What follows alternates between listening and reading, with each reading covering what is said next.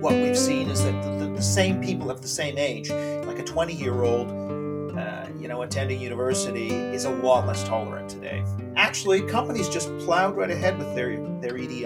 They, they yeah, the fact that all of the incentives to remove um, these these uh, this diversity training were, were, were essentially, you know, Clarence Thomas and Ronald Reagan had more or less gotten rid of those incentives, but the juggernaut just kept on rolling. Brexit faction that's dominated the Conservative Party are the uh, global Britain economic free trader type uh, Brexiteers, whose narrative was, uh, oh well, Britain on its own can be free of regulation to trade with the world and be a dynamic economy and so on. That is not why the vast majority of people voted Brexit, but they managed to commandeer uh, the Brexit ship Hi, hi, welcome, welcome. This is the From the New World podcast. Today we're speaking with Eric Kaufmann, a professor at Birkbeck University of London, a columnist at Unherd, and the author of Whiteshift.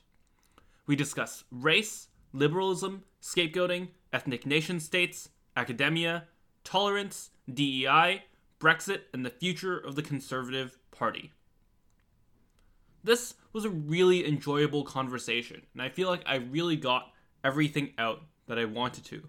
And so, I think it'll be great for you to listen too. If you want to support the show, you can always do so by letting a friend know. This is the number one thing that can help, and not just helps the show, but if your friend is similarly interested in you, likes to listen to some of the same things, then they'll probably enjoy this podcast too. So please do that. You can also subscribe, leave a comment or a review. And without further ado, here's my interview with Eric Kaufmann. So, big area of your work is race underrated or overrated in politics? Well, that's a very good question, and and I, I would say that if we take U.S. politics, for example, uh, and I've kind of done work on this. Even my New York Times piece was about this a little bit. Is that the racial differences are in American society are actually not as large uh, as as is talked about in the media. Um, race relations are actually pretty good, but uh, race as a sort of second order, a part of an ideology. So your racial attitudes to affirmative action, Black Lives Matter, that kind of thing is extremely important for politics. Um, and so, I, an example would be: Do you, you know, oppose or support Black Lives Matter as a movement? Uh, you get about you know an 80 to 85 point difference between um, certainly white Republicans and Democrats, but even Republicans and Democrats in general. That's a probably the best issue we have for, for splitting the electorate. So I think it is hugely important for politics, but it's not race relations and racial groups pitted against one, one another, but it's racial attitudes uh, embedded in ideologies pitted um, against each other. Right. But an interesting question on that front is whether this is just because Black Lives Matter is basically a Democratic Party client group, right? If the Working Families Party, which is a kind of large, kind of labor esque organization, was as prominent as Black Lives Matter, but they're kind of directly affiliated with the Democratic Party, right? If they were as large and influential as Black Lives Matter and everyone had to have an opinion on it, right? Would that, do you think that would have a similar effect as the kind of polarization on Black Lives Matter? I I don't. I actually think this cuts hmm. deep deeper than that. I don't think it's just party cueing. I mean, there's a theory you, you're probably familiar of where you know if the Democratic or if the Republican Party says Russia's bad, and then all of its followers will be anti-Russia and vice versa. I mean, yes, there is some flexibility on on some of these issues, such as the free trade or the Russia or whatever. But I think this issue around Black Lives Matter cuts more deeply than that because it really twigs into a lot of the attitudinal predictors uh, of of voting one way or the other. Um, and so, for example, attitudes to crime, uh, attitudes to affirmative action, attitudes to uh, essentially what the, the ideology I would call cultural socialism, which is essentially about how you read American history and society. I mean, all of these things are implicated in Black Lives Matter in a way they're less implicated in an issue like free trade or, or, attitudes to Russia, for example. So I would have thought that it's it's tapping into something deeper just than I'm on this team rather than that team, and this is a marker. Yeah, that's very interesting. What exactly is it tapping into? I know you mentioned those things briefly, but can you kind of tell the opposing stories and what kind of fundamental emotions or motivators those tap into? Well, okay, I think you have, if we take on the Republican side, I think the an emotion that sees disorder uh, as a problem, that sees $2 billion worth of property damage and spiking crime rates and all these sorts of things coming out of that movement that sees a lack of uh, respect for the country and its traditions. I mean, I think that would be how Black Lives Matter is being interpreted. Also, that is resentful of the way uh, the racism charges sort of weaponized. Uh, the meaning of racism has expanded, you know, arguably out of out of all uh, recognition. So all of those sorts of resentments, I think, are, are bundled up on the on the Republican side. I think on the on the left side of the ledger, uh, the view would be that no, this is sort of advancing a, a, a sort of long term arc of justice towards uh, greater equality and protection for vulnerable minority groups, and therefore, um, how could you be against Black Lives Matter? It's it's it represents everything that you know it means to be a progressive. So I think that eh, now, especially, you know, in the wake of this what's known as the Great Awakening. Uh, Matthew Yglesias uh, talked about this, and, and, this is kind of this shift in white liberal attitudes or, or white Democrat voter attitudes since about 2015 um, on issues around race and to some degree on gender and sexuality. There's been a very measurable shift. So, for example, never before have you know, white Democrat voters, majority of them supported increasing immigration. The, the share that say they wanted not just keep immigration the same, but increase it really just takes off after about 2015. Attitudes on race issues become more liberal, to use American terminology, uh, than that of African Americans themselves. You know, these are just sort of indicators of what's happening in the survey data, uh, the attitudes of Democrats and, and white Democrats and liberals really move, shift substantially in post 2015. So uh, I think all of that is a sort of context for why Black Lives Matter then becomes a symbol of this attitude shift of the of the way in which new ideology is permeating into people who, yeah, they would have voted Democrat, they would have called themselves liberal, but it, it didn't have the same content, the meaning of those terms. So they were receptive to the to what would become this new ideology, but they hadn't fully embraced in their attitudes uh, the way they have now. Hmm, that's interesting because you mentioned affirmative action a few times, and from most recent polls that I've seen, affirmative action is opposed by uh, somewhere between high 60s and low 70s or low to mid 70s of the American population. And so it, it's quite difficult to imagine that that's quite polarizing, right? You have to have at least basically like 24% of Democrats or Democratic leaning people who are supporting it, right? Well, it depends how you ask the question. If you say, do you support affirmative action? You actually get quite a significant share. I would, I would say a majority of Democrats would support it if phrased that way. If it's, do you support uh, do you support sort of racial quotas, something that's is what actually affirmative action is, but is worded in a much more clear and harsh way.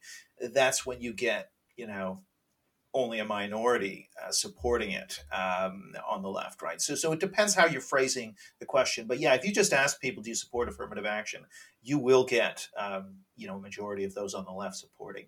Uh, the question is always the devil is always in the details of what you know. Do you think that uh, you know uh, racial race race should be the, the criteria for admit, admitting people into college? You know, something like that, where it's very clear that there's a racial quota and we need to fill it, and we don't care about merit. Then no, you won't. You'll only get the kind of minority you talk about. Uh, but but a lot of the, these survey questions are tricky because if you put a kind of positive sounding gloss on it, you will tend to get you know quite strong support from the progressive side.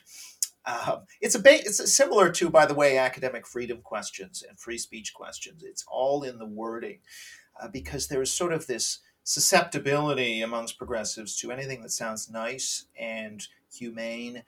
And so there, and, and that's. I don't think it's just progressives either, right? There's all no. sorts of these effects with opinion polling.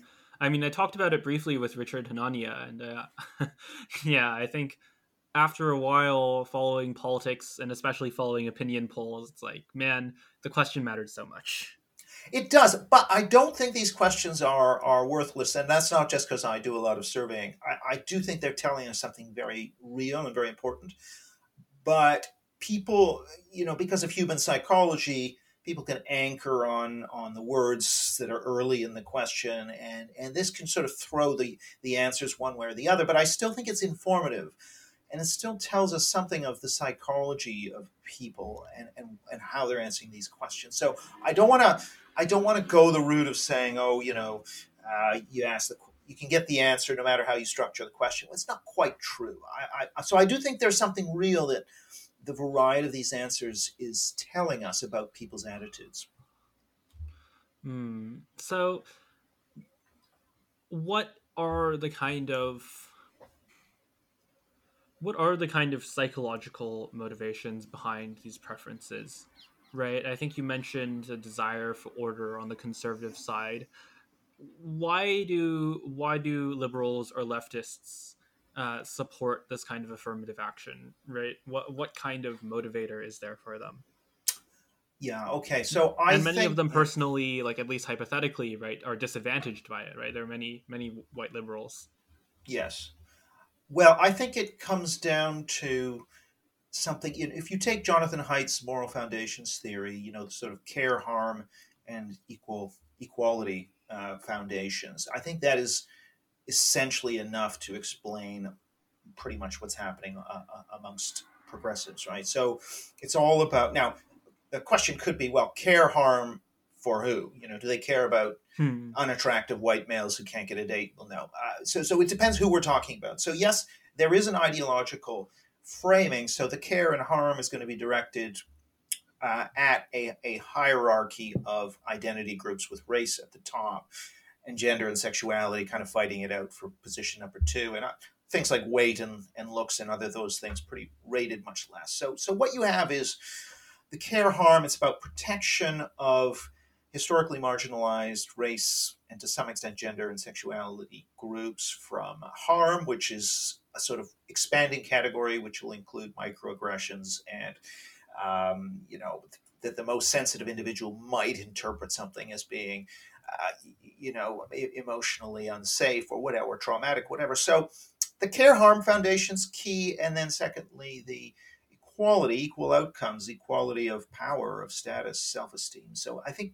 all of those things are encapsulated in what I term cultural socialism. And, and that these two moral foundations are really what underpin the progressive response to to a question, right? So if you can if you could tap into make some make something sound like it's it's really just about inclusion and it's about equality and it's about protection, uh, then you're going to win a support the support of, of a majority of, of progressives. Um, so, for example, on academic freedom surveys or, or that I've run both in the general public and amongst academics, uh, if you say something like, um, oh, do you support political correctness because it protects minority groups, or do you oppose it because it stifles free speech? That's a question which uh, YouGov has asked in, here in Britain, and I've asked it in the US as well. Um, amongst social science and humanities academics in Britain, it's about 75% in favor of political correctness and 20% against on that question. Um, that's the sort of hmm, split. That's more optimistic than I thought. yeah, yeah. I mean, but but but whereas if you say uh, if somebody, if a professor uh, is doing research that shows that diversity is is negative for social solidarity, you know, like the Putnam hypothesis, or or something that's controversial, or, or the British Empire did more good than harm, you know, something like that. Uh, should such a person essentially be forced out um, out of their job. You'll only get maybe one in 10 academics that'll support that level of, of you know, support for, for what I'd call cultural socialism, essentially prioritizing uh, protection from harm over, over freedom of speech. It's only one in 10. But if you then take a question like that political correctness question I mentioned, you know, 75% support for political correctness. So that just shows you how much variation there is depending on what you're asking even though in practice there is a very strong relationship between these sets of attitudes. Right. another kind of ism that I was trying to draw out from you, it's something I've heard you talk about before, is uh, left modernism, right? This kind of uh, aesthetic uh, aesthetic difference. Uh, do you want to explain that? And uh, do you have any differences? Do you think that it's less uh, it, it's less of a factor in in left wing ideology now than it was before? No, I, th- I think left modernism is this sort of umbrella ideology that I would say is the, our dominant ideology today. And I think it's reached a peak of its influence. It's been going for uh, just over 100 years. So it's, it's really at the zenith of its societal influence. It's been building for a century. And I think if people think about, oh, Marxism or social, you know, I think that's that's very much the, an incorrect way of seeing what's happening. Uh, to say, oh well, we had Marxism and that sort of had its peak and it's went out in 1989. That's actually quite irrelevant because left modernism as a constellation of, of ideas, it's a hybrid ideology. It takes some elements from liberalism, some elements from socialism, and it combines them in a new way. So the way I would, would define left modernism is it's really about, eh, to use a metaphor of you know an old video game console. I'm young, uh, old enough to have remembered the Atari games where you plugged your cartridge into the console. Um, so this is kind of like uh, what you've done is you've removed the cartridge that says class um, from the socialist console, and you've taken a cartridge that says identity, essentially race, gender, sexuality, and you've stolen that from the liberals who were the ones who were concerned about that question much more than, certainly more than communists.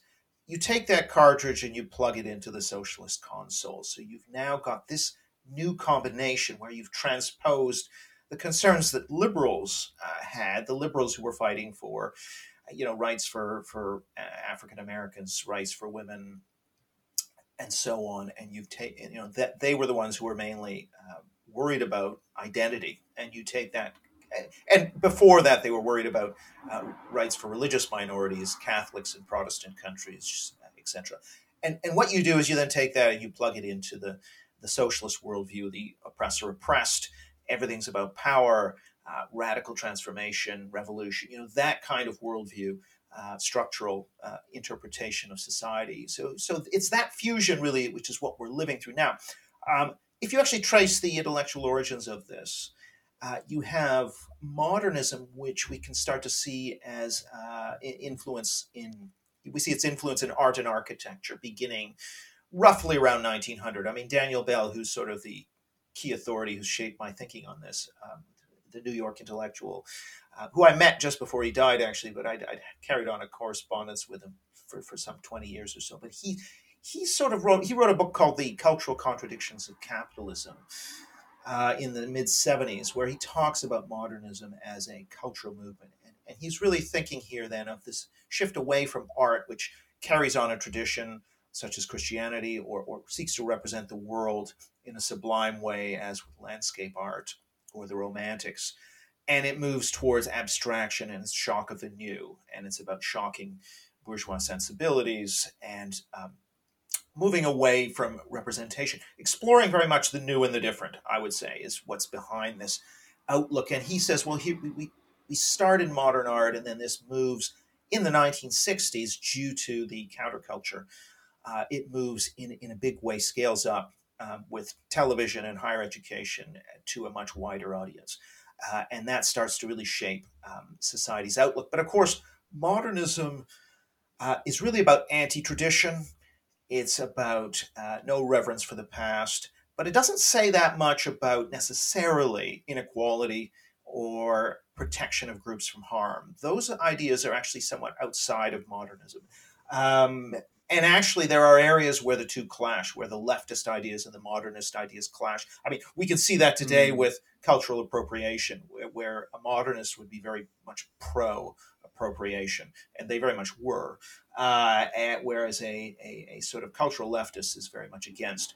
Uh, but but still, there are modernist elements in modern day woke culture. For example, I mean, the aesthetics uh, are very sort of anti traditional. Our, our you know sexuality, the way that's handled, is still quite modernist. Um, and so, and there's a strong utopian strain. So, all of this, I think, is why I would tend to describe this fusion of the kind of modernist impulse, which is a little bit more of a liberal, usually a more of an expressive individualist liberal impulse, um, with this sort of cultural leftism, which is really about equality and protection from harm. And these two things are kind of the dominant culture of today. Right. And one interesting contradiction that I heard you talk about before, and I want to just bring up briefly, is that they tend to be very pro kind of cultural, uh, almost tribalism or cultural identification, let's say, for minority groups. But if there's the exact same thing with whites or with men, so on, right? And it's funny because men is not really a majority group, right? I think it's like 49.8% of the population now or something like that. But that they're very much opposed to those exact same things that they would otherwise encourage, right? Yeah, and, and that's a kind of continuity between the earlier modernism and contemporary uh, cultural socialism or wokeism. You know, you can see that, for example, um, starting in the 1910s, in uh, Greenwich Village in New York, you had uh, the emergence of a group of modernist intellectuals known as the Young Intellectuals, figures like Randolph Bourne, who was sort of seen as an avatar of the youth culture of the 1910s. And, you know, if you look at what these bohemian intellectuals were, modernist intellectuals were doing, they were having modern art shows, drug experimentation, going up to Harlem to see jazz, extolling the virtues of immigrant European groups and to some degree African Americans, but especially European immigrants, uh, as against what they considered to be the staid, boring, uh, confining, parochial uh, Anglo-Saxon Protestants majority, right? So that, someone like Randolph Bourne, in his essay "Transnational America" 1916, really urged his fellow Anglo-Saxon Americans to be cosmopolitan, to repudiate their narrow traditions, um, and to embrace the traditions of other groups, while at the same time telling other groups to stick to their traditions and not to assimilate and become, in his words, cultural half breeds. Um, and so that that sort of what I call asymmetrical multiculturalism, where ethnicity is uh, terrible if, if you're a, a, the majority group, and it's fantastic if you're minorities. That's that is really born in 1916 with Bourne's essay, and it becomes a staple really of a lot of writing in the 1920s, where they're attacking the Anglo-American uh, ethnic majority for instituting things such as prohibition of alcohol, which was very much a Protestant uh, set of legislation, on, along with, by the way, votes for women, which were, was actually linked very closely to a certain kind of Protestant nativism. But, but so what we have is this kind of opposition to uh, rural particular, you know, there was still a majority of, of America was rural that was heavily Protestant. So there's this opposition to that kind of middle American Protestant majority that was expressed in literature and arts. Um, so that kind of culture of anti-majoritarianism, anti-waspness, then I think is a template for the later anti-whiteness, which comes in in the sort of late 60s and actually really blossoms more recently. Uh, so you see certain continuities that asymmetrical multiculturalism, the anti whiteness, praise for diversity as being so much more interesting than uh, sameness and homogeneity. All of that is, is, is already there in the 1910s. So I think there are, there's no question that that has an effect in shaping uh, the thinking that, that begins in the late 60s. And in fact, Bourne was studied by a number of sort of, uh, you know, 1960s left liberal groups as, as a sort of uh, somebody who was ahead of his time. So I think kind of there is that influence that comes from that earlier wave of modernism, but it just didn't have you know their critique of their own group, their own WASP group that most of them came from, wasn't so much about how nasty they were and that they were perpetuating structural disadvantage. It was uh, that was at best a very minor and moderate, uh, limited critique. But what it was about was much more you know, the WASP have no culture; they're uninteresting. Uh, you know, they're second rate intellectually. All these sorts of things compared to the spicy and exotic uh, immigrants from southern and eastern Europe. So that so that is kind of a different type of critique, but it it is still about what uh, Roger Scruton would call a culture of repudiation of one's own tradition. Right, and, and what exactly did they did they like so much about other groups? Right, maybe this is always just the grass is greener from uh, uh, on the other side, but I'm I'm obviously Chinese. I, I don't think there's that much of a I don't know. In, in, more recent years, right, the, the main appeal of other cultures to me is is just that they're they're less uh, they're quite frankly less like sexually liberal, right? And, I think, in my opinion, that's a plus. Right. Uh, but other than that, like back in the day, that that's not necessarily the case. Like, what did they see as the appeal of these other cultures anyway?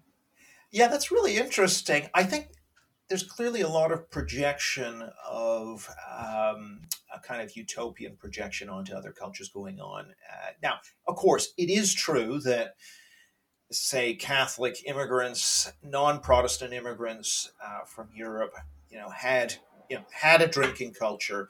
Maybe they danced more than particularly sort of low church. Um, oh God, Calvinistic, uh, you know, uh, Protestant Americans did.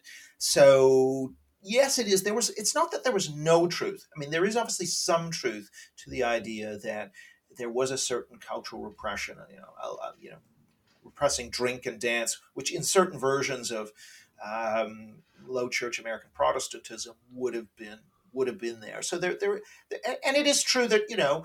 Uh, jazz, you know, African American jazz was more exciting, and, and and there were so it's not as though the critique had nothing to it. But at the same time, it was hugely overblown and an incredibly romanticized, one-dimensional portrait of the of these immigrant groups was being put forth by these modernist intellectuals. I mean, you also had this, by the way, with the uh, exoticization of the South Seas. Uh, you know, from uh, right. That, you know, Margaret Mead. This idea that they had you know, total sexual liberation as opposed to the uptight bourgeois uh, Anglo Protestants. Well, the reality, I think, a number of different writers have since debunked these highly romanticized portraits. Uh, this, you know, almost noble savage like portraits. But, but yeah, I just think there was a, a these into these bohemian intellectuals would just project a lot of their their utopian, uh, you know, hopes and dreams onto new peoples as being somehow just a relief from whatever society that they were from. Um, so that that I suppose was the initial critique, and, and maybe also you know it extended to food. And again, this it's not like there's no point uh, to their critique. You know, there is of course it is probably true that that the food of many Italians was better than that of Middle Americans in, in some ways, but of course they would be blind to uh, some of the good food that could also be had in rural uh, Middle America. So yeah, it's not to say that there was nothing to their critique, but I think they very much played on very much romanticized, uh, you know, the view of the other, and, and that they exoticize the other, and, and, and we're attracted to that. Right. Uh, to me, it's really kind of much simpler than that, at least in the political aspect, right? What's happening with these, these artists and intellectuals? Like, I don't know. You could be right. Seems reasonable. But to me, it seems like a script that's played over and over again in almost every country in almost all of history. And the funny tweet that I have about this is basically the reason why your English department is acting like every third world country ever is not because they read Foucault. And that this kind of racial scapegoating, this demonization of, quite frankly, a more successful group uh, to to basically rile up a less successful group this is something that happens in every country with different racial groups or different tribes or even in China with different families, right? This is something that happens just all the time. And the reason why it happens is because people are envious, people are tribal. It's very easy to gin up this type of dem- demagoguery. And quite frankly, it works. It's a, it's a good way to get political power.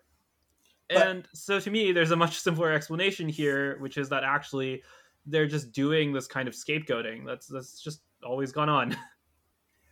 Well, I guess what I would, you know, I can certainly see scapegoating of other groups, but typically throughout history, this has been scapegoating of the other, right? It's it's not been attacking yourself in a way. I mean, this is what's sort of unique and I think distinctive.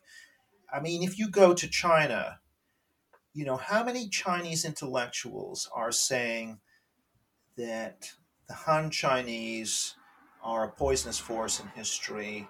Uh, we've despoiled everything we've touched. Now, it is true that in Taiwan, there are some intellectuals who, but of course, this is tied into Taiwanese nationalism. But there, of course, they are ethnically Han, but there are some progressive intellectuals that say, you know, Han is a sort of, uh, you know, poisonous force, and, and they're holding up the autochthonous Taiwanese as, as, as a sort of uh, you know a, a, people that were were conquered and, and completely i think uh, you're you looking know, at i think you're looking at a much smaller example than the much bigger example which is maoism. And maoism is almost a direct parallel to this. Many people have uh, draw this direct parallel to maoism this type of renunciation of culture renunciation of traditions.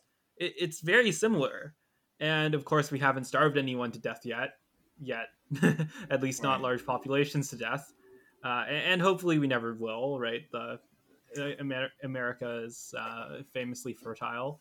Uh, the soil is famously fertile, but we're in the situation where this is very much, and I don't think it's just Mao, as I said before. It's something that happens across time. a very easy way for people who, quite frankly, are maybe not so bright and not able to compete in a kind of technical positive growth economy right? The demagogues are basically like less capable than ever in an open market system. There's there's no room for them. They would otherwise be very much they would otherwise at least not as much as a kind of as a tri- kind of tribal society and especially as a kind of strong familial society. There's much more room for them there, right? At least relatively.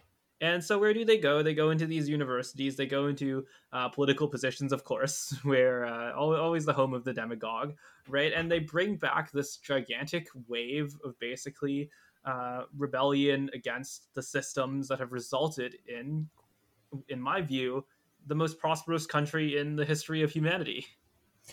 Well, I don't know. I mean, I I think the phenomenon that, that I'm talking about is is this culture of repudiating your own ethnic group and you know being against it, and, and I think that is trickier to, to to see in human history. I mean, you can certainly find like if you take the Cultural Revolution, clashing interpretations of national identity, uh, and you find that in Russia, say you know between those who want Russia to be more eastern facing and to talk more about orthodoxy or more Western facing and to think of itself as part of European high culture. I mean, that's been a theme in European history, or in Russian history, or, or in uh, France, you know, those who look to the Gauls who were more liberal and those who look to the Franks, the sort of origin of the uh, the monarchy who wanted monarchism back, who'd be more conservative. So, you know, Many I see people. yeah, yeah, but I see the Cultural Revolution more as a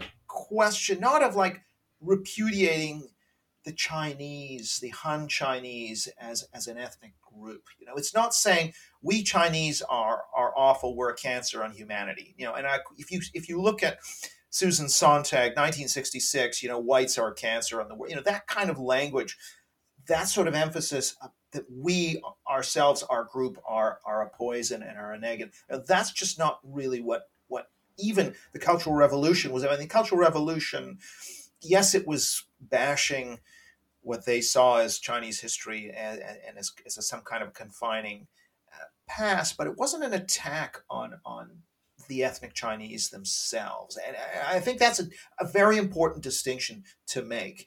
Um, whereas what we're seeing post Randolph Bourne, post the young intellectuals, is an attack on the ethnic majority of society. Now, most countries in the world, you know, 70% have an ethnic majority. It's the sort of standard uh, in, in across the world's nation states. It's just odd to see uh, a society where there is that attack on, on one's own ethnic group. And, and I guess looking historically, I find it difficult to see many parallels for this. Um, I think it seems like a very distinctively post 20th century West, particularly Anglo phenomenon. And I think it's very much ideological and ideolo- ideology driven can't really be reduced, I think, to these broader evolutionary patterns, even though you're right, of course, it is making use of those motives and patterns, but I don't think it's explicable outside of its context. Yeah, I, I don't think we agree, or sorry, I don't think we disagree that much here. I, I do agree that the, the the new kind of trick, if you want to call it that, is attacking, bringing this kind of ethnic attack together with attacking the majority.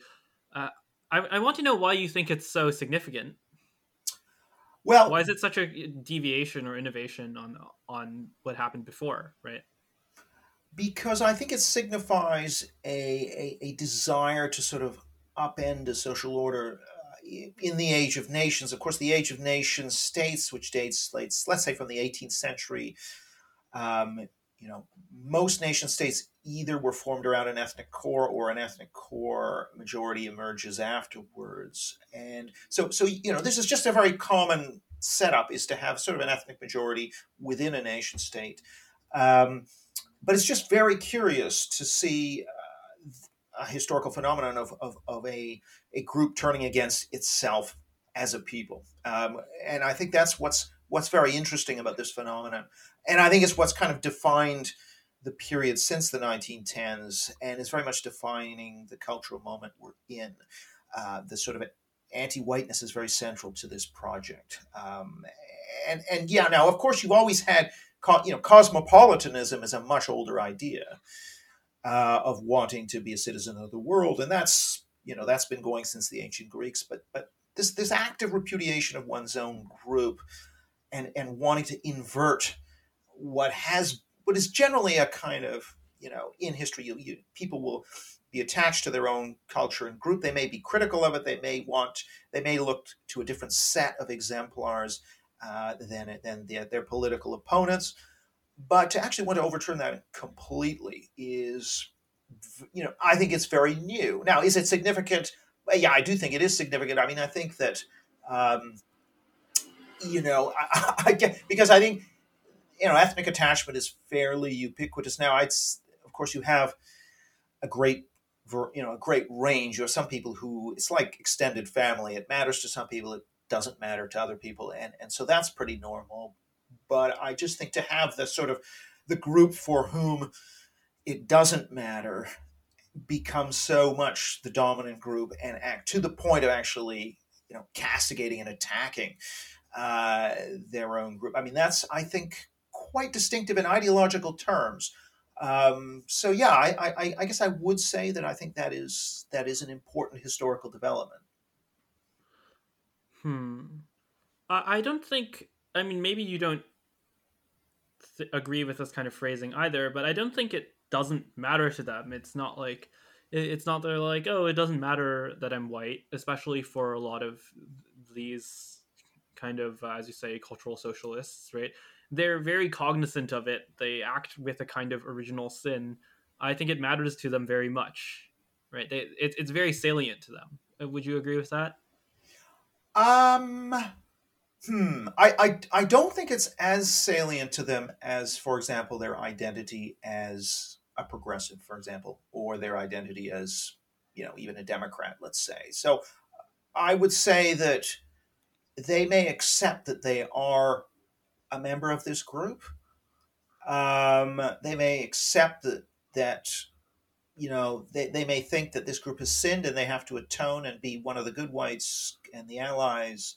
But in terms of affection for the group, for its for its myths and symbols and collective memory, I, I, am skeptical. I, I think it's not nothing. I'm trying to think of the, uh, you know, I, I for example, there is survey data that the only group that feels cooler towards themselves than other groups are white liberals, for example, in the American National Election Study. So there's no question they feel cool towards their own groups, whereas, say, African American conservatives will feel more warmly towards African Americans than towards whites, for example, whereas white liberals will feel more warmly towards uh, African Americans than to whites. So I think there is something distinctive there going on. And I think if, if I was to, you know, and I've done surveying on this as well, if you look at what is your most important identity, uh, you know, for white liberals,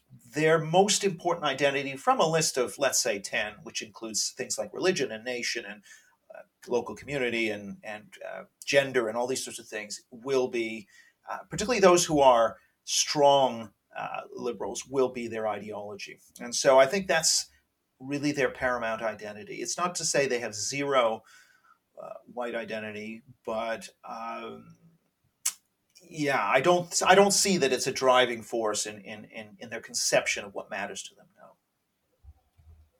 So an interesting question that came to me just now is that to me this kind of and I don't know, I'm not sure if I'm as historically knowledgeable as most people, so that this might be this might be false. But uh, let me know if you think this is true. It seems to me that this recent racial movement is is unique or novel in that it prim- primarily focuses on on negativity and then constructs positivity afterwards right it's not even like they're black nationalists it's like the, the hatred of white people comes first and like being pro-black comes after whereas for example even many white nationalists of course they also would hate other groups but it would be primarily focused on that kind of homeland, that kind of uh, that kind of value, that kind of community, that kind of in group, right? And then the out group would be defined in opposition to that. This kind of construction that that seems like a notable difference to me. So so two questions: is, is that actually true? Is that something that's historically new? And do you think that that's notable? Yeah, I mean, you raise a really interesting point, which is the difference between hostility to the out group and attachment to the in group. You know, it's commonly thought that these are the same thing, but actually, they're uh, not only analytically but empirically uh, actually very distinct. Um, there's a good paper by Marilynn Brewer, who I cite quite a bit, um, a heavily cited paper on in group love uh, and, and out group hate, I think it's called. Um, you know, if you look at the again, if we take a survey like the American National Election Study, the leading survey political scientists use, there's a question on thermometer warmth to whites, to to blacks, to Hispanics, so on. You know, white people who are who feel warmer to white people do not feel cooler to black people, for example, than white people who don't feel especially warm toward and for the audience what yeah. does warm and cool mean? Warm means uh, how you know it's a question is you know how warm do you feel on a 0 to 100 thermometer towards th- this group? Uh, you know 100 being the warmest 0 feeling the coldest. Whereas it, so there's not a, a, a zero sum relationship between uh, racial identity if we, ta- if we take racial identity in the us but that's also been found for other kinds of identities. Now where there is there can be a zero sum identity when the groups are in conflict. Uh, mm. Strong conflict over resources, war, for example, then you do get a relationship. One one example of that in the U.S. would be the warmer you feel towards the Republicans, the cooler you feel toward the Democrats, and vice versa. That is a very zero sum kind of identity. But the uh, ethnic and racial ones are not zero sum, and they don't have that uh, characteristic to them. Now, it's not to say they could never become zero sum in the future. Of course, that's they, very interesting. Yeah. Wait, so so they're not they're not correlated at all, or correlated very weakly? That's actually it's, very surprising to me. It's not correlated. So the, the, the huh. they're they're just those sentiments of warmth or coolness are not correlated. And, and and in fact that's very much in keeping with this literature which because attachment to kind of stems comes first through attachment to the mother and and hatred of is, a, is an orientation psychologically that develops later. And, and so this is not, of course, if these, these things can be yoked together by certain kind of configurations, but they're not, uh, you know, developmentally the same. And, and so I think we, we then have to explain, okay, uh, how this works in, in particular instances. You know, very, so very often the, the claim is made that, you know, for example, with the Trump vote, white identification was a predictor of Trump voting independently of uh, views of racial minority groups. That's a point Ashley Jardina made in her book White Identity Politics. That kind of was something that I'd read, uh, or her thesis that informed the book is something I read prior to Whiteshift. But I think it's a very important point because often you'll get a progressive critique of you know anybody who is is um, you know identifying with a particular ethnic group wanting to preserve a, a, a you know a majority share or their group's share in a population um, is is racist, and I, and I think that's actually incorrect. I think actually what that we have to distinguish between um, attachment to and, and, and hatred of, and they're they're dis, they're different orientations. now, of course, they can be linked together. I mean, I think in the case of, say, Trump, you know, you could, I would distinguish something um, like building the wall, um, which could be interpreted as a protective defensive measure for the white majority group to some degree. I know it's also about security and about a whole bunch of other things. From talking about Mexicans or Muslims in a certain way, which is very much demonizing of an outgroup and I think is racist. So I think you have to actually I would make that distinction when talking about racism. I think you have to be very forensic in how you use the term.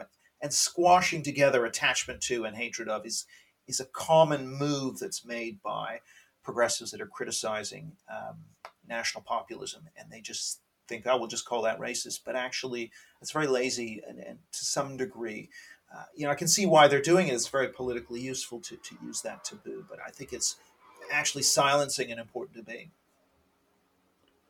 Right. And to me, I, I think your reasons also make a lot of sense. But to me, what's very interesting about that is I see it as a way to avoid blame, right?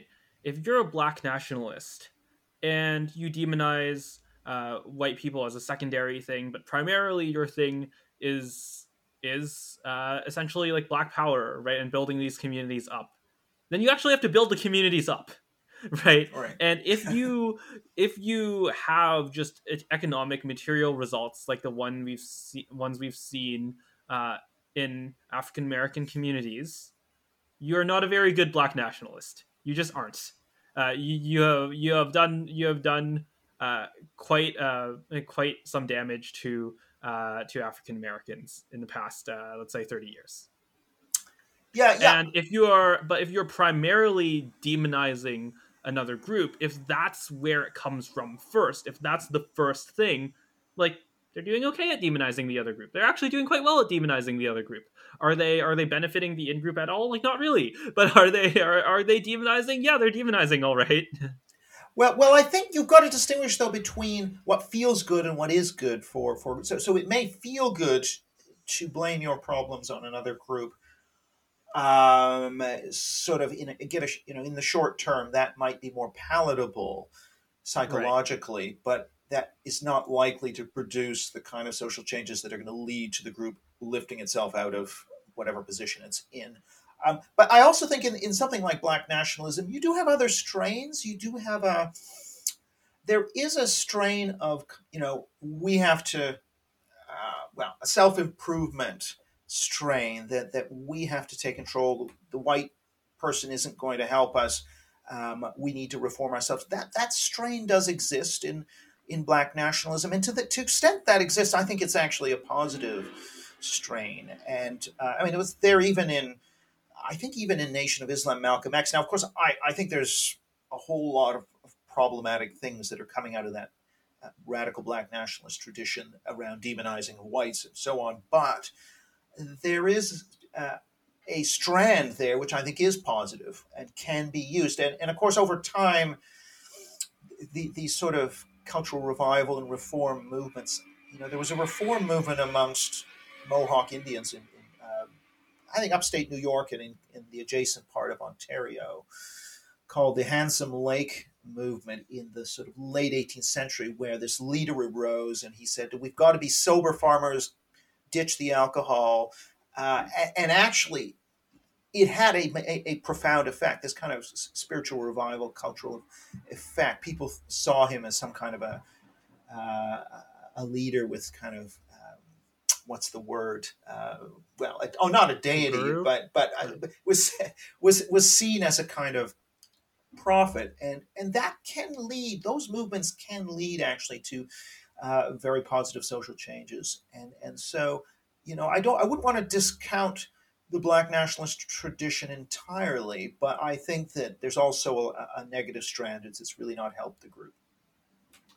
Yeah, and fundamentally, I see. This is actually. Have you, have you ever been on Clubhouse? I haven't. It's just one of these things. I don't have time to do all these. right. I, am not on it much anymore, but yeah. when I was, one of the most interesting. Uh, I don't know if divisions is the right word, but uh, points of debate, let's say, in these majority or completely black rooms, uh, was this tension between basically, I think, positive uh, black nationalism, if you want to call it that. I don't think it was really in that tradition, but basically, like we need to be building, we need to be self, we need to be self reliant, we need to be basically getting these material results and a kind of more liberal kind of corporate DEI wing of this that is much more reliant on these basically political structures. And that those debates were always very interesting to listen to just as an outsider because while i think that many of their original attributions are wrong it's very interesting because one of these sides the, the kind of more nationalist side or the, basically the more positive side those actually create methods of testing their hypothesis right? And you know what? Uh, many of the things that they're they're proposing like it could actually work right? It, it could be something that is a very good strategy in actually uh, gaining those material results. Yeah. Uh, and what I see as being very crucially important to this kind of liberal, especially university or academic style retention of power is actually that it's unfalsifiable, is actually that it's not something that can be put to the test, and that it's much more of basically a pr- protection racket for prestige than it is a kind of attempt to build something or attempt to actually change outcomes. Yeah, I, I, I, totally agree. I mean, I think that a lot of the a lot of what seems to rise to the surface in the culture now around these issues, uh, c- coming out of minority activism, but also that minority activism which is um, very much in tune with what left modernism uh, was, you know, because don't forget the position of the white progressive in this. That if you had a black nationalist movement that said uh, we have to pull ourselves up by our bootstraps, um, you know, intact families, you know, no more drugs and alcohol, whatever, uh, and we don't need the help of the whites. Please stay out. Um, that's actually quite a tough message for a white progressive to hear because the white progressive then no longer has a role mm. right? As, as as the good white who will, um, you know, rectify. You know, if if if all of the lack of progress of, of African Americans is not due to s- systemic racism perpetrated by a, a, a systemically uh, well a, well a, a society oriented around whiteness and white privilege the whole narrative falls apart and the whole meaning falls apart so i think the biggest loser uh, of this shift away from seeing the faults, uh, you know, seeing the lack of, of progress of, say, African Americans as, as being attributable to past and present systemic discrimination is actually white progressives who built their meaning and identity around pre- precisely that role. And, and I think you could argue that that's an impediment. I mean, I'm not saying that there is an extremely powerful um, black nationalism that's advocating that today, but you know, if you do surveys, I, I, one of the questions that that I asked in a sample of 800 African Americans was, um, you know, do you support political correctness? Is political correctness necessary to protect and, and, and defined as being very uh, white people being very careful in how they speak to African Americans? You know, is that necessary to protect uh, black people, or is it insulting to blacks? Now, of course, you could to some degree believe both things, but the way these forced choice questions work, it, which is kind of a stronger animating sentiment, and you would you would tend to get more uh, black respondents saying that it's insulting rather than that it's necessary. And, and however, if you look at the same question to white liberals, uh, they would lean very much heavily, very heavily towards the it's necessary to to protect blacks, not it's insulting. And I think that's kind of revealing. So in in that kind of a question, uh, black respondents are much more similar to white conservatives than to white progressives, uh, and, I think that just shows this this sort of matrix, right, where there is a significant uh, chunk of African American opinion who believe in the kind of Booker T. Washington up by your bootstraps, kind of we have to do it ourselves, self empowerment philosophy, um, and that's not really finding a lot of expression in our elite institutions because it doesn't really chime very well with the um, the identities of white progressives.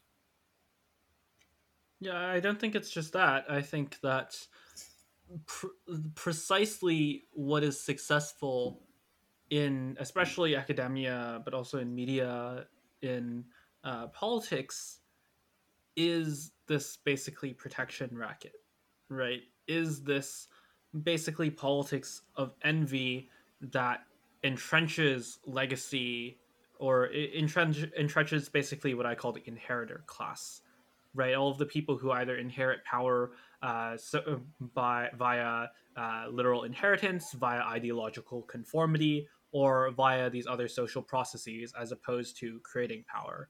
Uh, and so, what is very important here is not just this infalsifiability, although I think that's quite important. Is that essentially it is this like it is this closed loop. It is a closed loop where okay, what are you downstream of? You're downstream of other people who are engaging in this politics of envy. And the way you win at politics of envy is to be unambitious, conformist, and heavily negative and envious and scapegoating. And I have much more detailed cases on that. But and we can go into that if you want, but I do want to I do want to yeah, I mean, yeah, I mean, I, I, do think that's very important. I, I, think it is important too, and uh, and of course, if you look at a lot of the foundations and you look at uh, you know, um, uh, well, Mackenzie Scott and and and uh, Bill Gates, Melinda Gates, and you know, you know, that story certainly rings true. But I think, I guess I I tend to see this issue of cultural socialism much more as like like COVID, like a virus that sort of to some degree spreads in a population, and um, you know if you get it, you become a spreader, you spread it to others.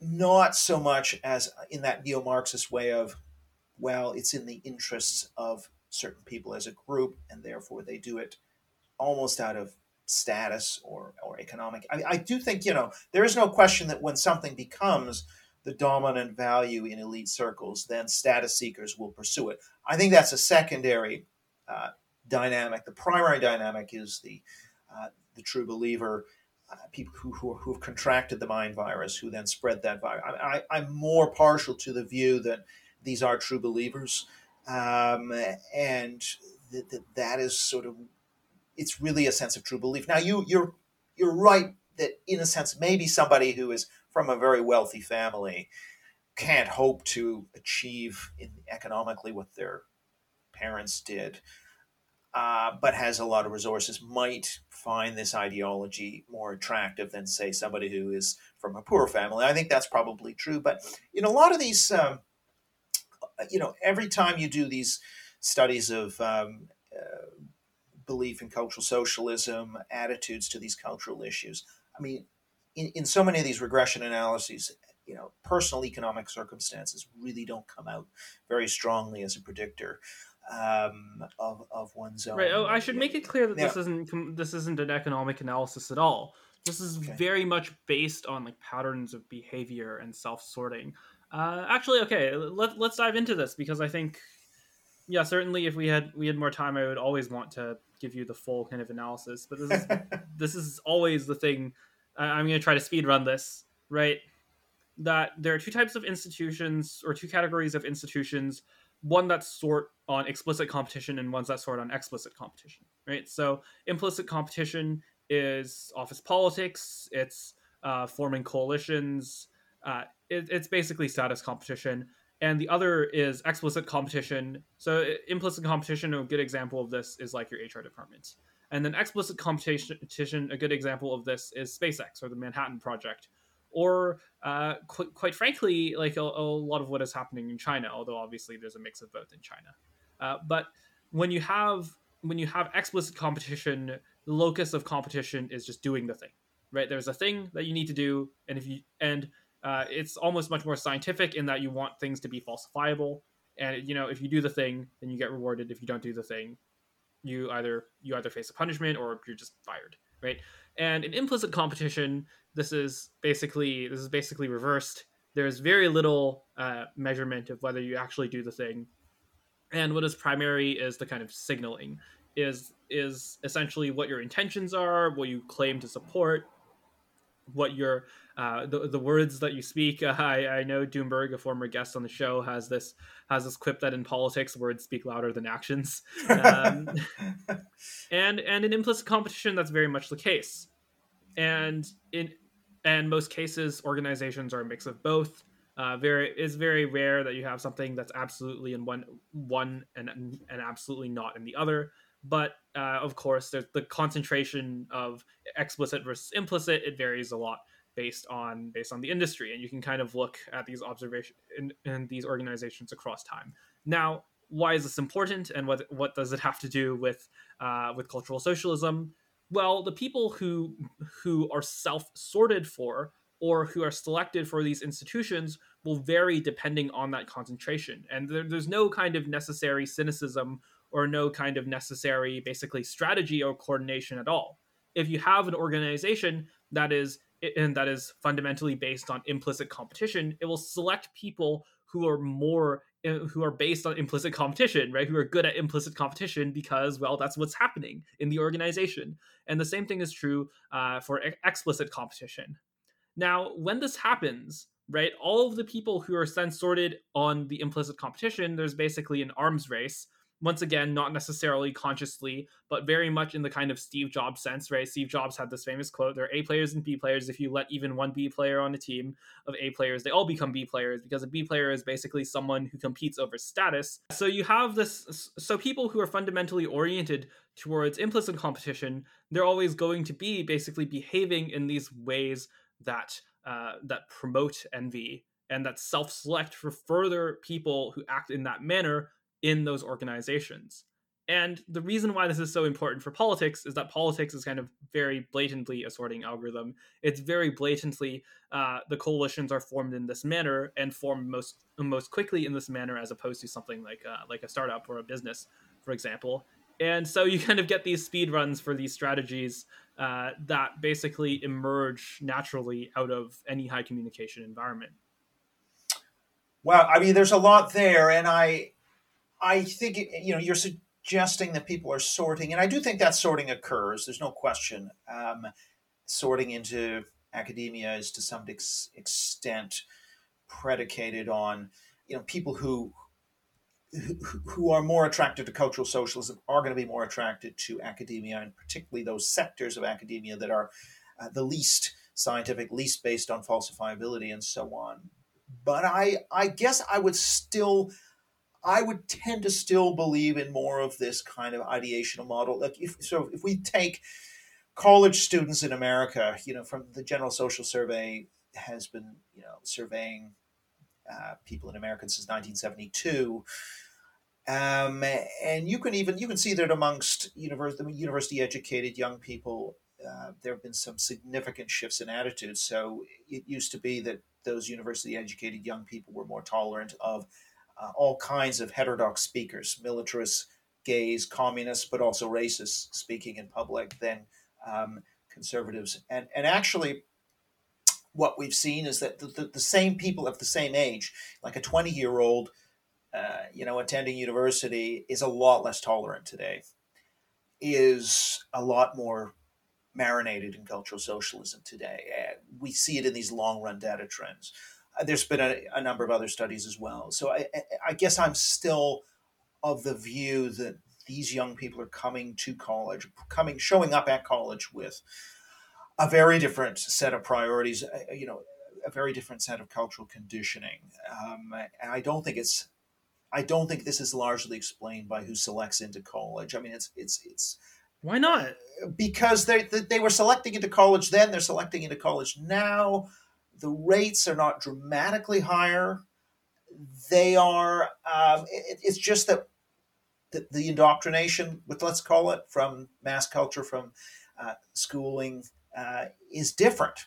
It's a different environment than it was then. Whereas cultural relativism, value relativism might have been stronger then. Value absolutism has become stronger now, and, and that's again another paper that showed showed that precisely.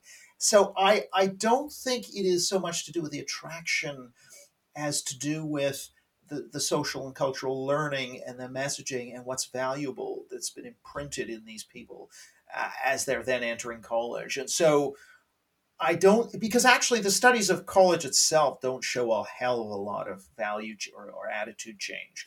Uh, I've looked at, for example, people who are intending to attend university and those who are in university of the same age and there's no difference in their in their attitudes. I mean, it, so I think it's. I guess what I'm saying to you is I don't think it's dri- that is not driven so much by selection. Now, I would certainly say that if wait, yeah, go ahead. I, I think we're just not talking about the same thing, right?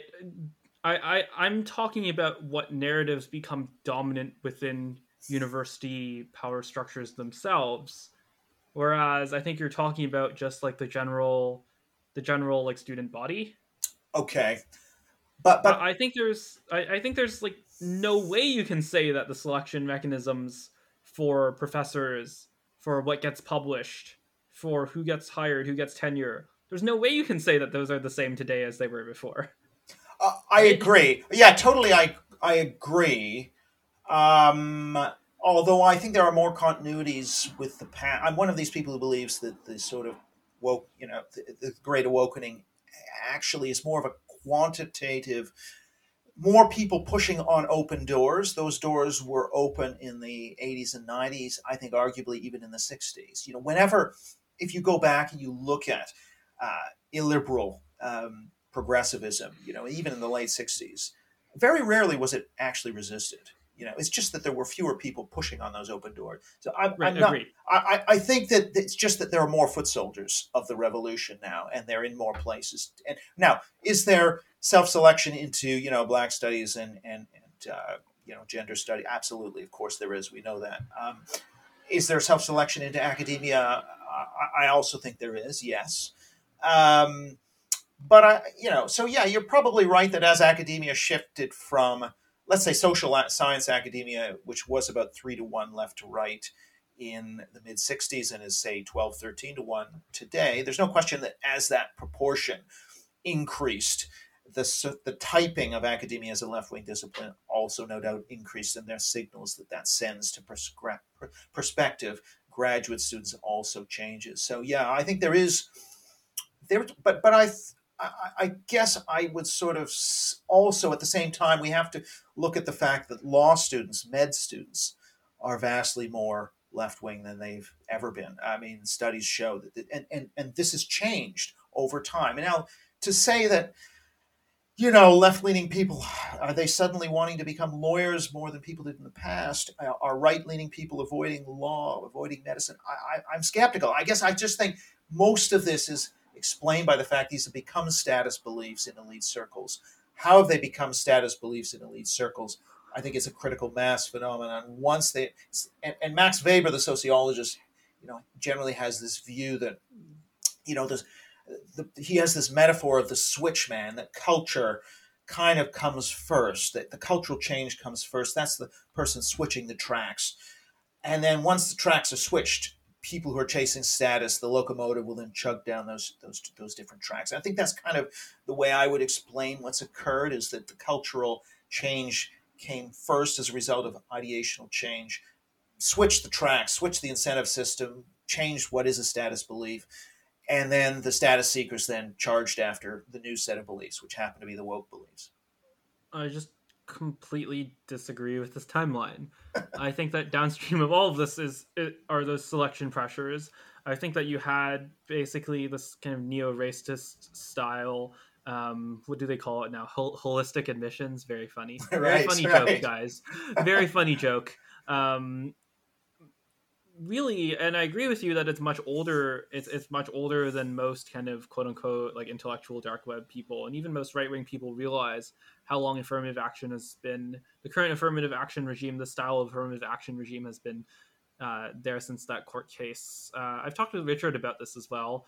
Uh, there is basically a legal enforcement regime that says that you have to do this neo-racism and you have to create departments of neo-racism and uh, and it creates it basically manufactures explicitly many of these sorting mechanisms that basically make it so that if you are someone who holds these neo-racist ideas or at least pretends to you will get to higher places. And i don't think it's it's less so and this is something that i want to be clear uh, uh, because i often push back against the incentives people. It's less so an incentive although it, it obviously is partially a, an, an incentive but the, the even stronger effect is just that if you have one person who does this, who holds these beliefs, and one who doesn't, that person who holds these beliefs is selected, even if they're much less competent, into these roles, right? Into these roles in various university departments. And ultimately, those specific roles are what controls university culture, are what controls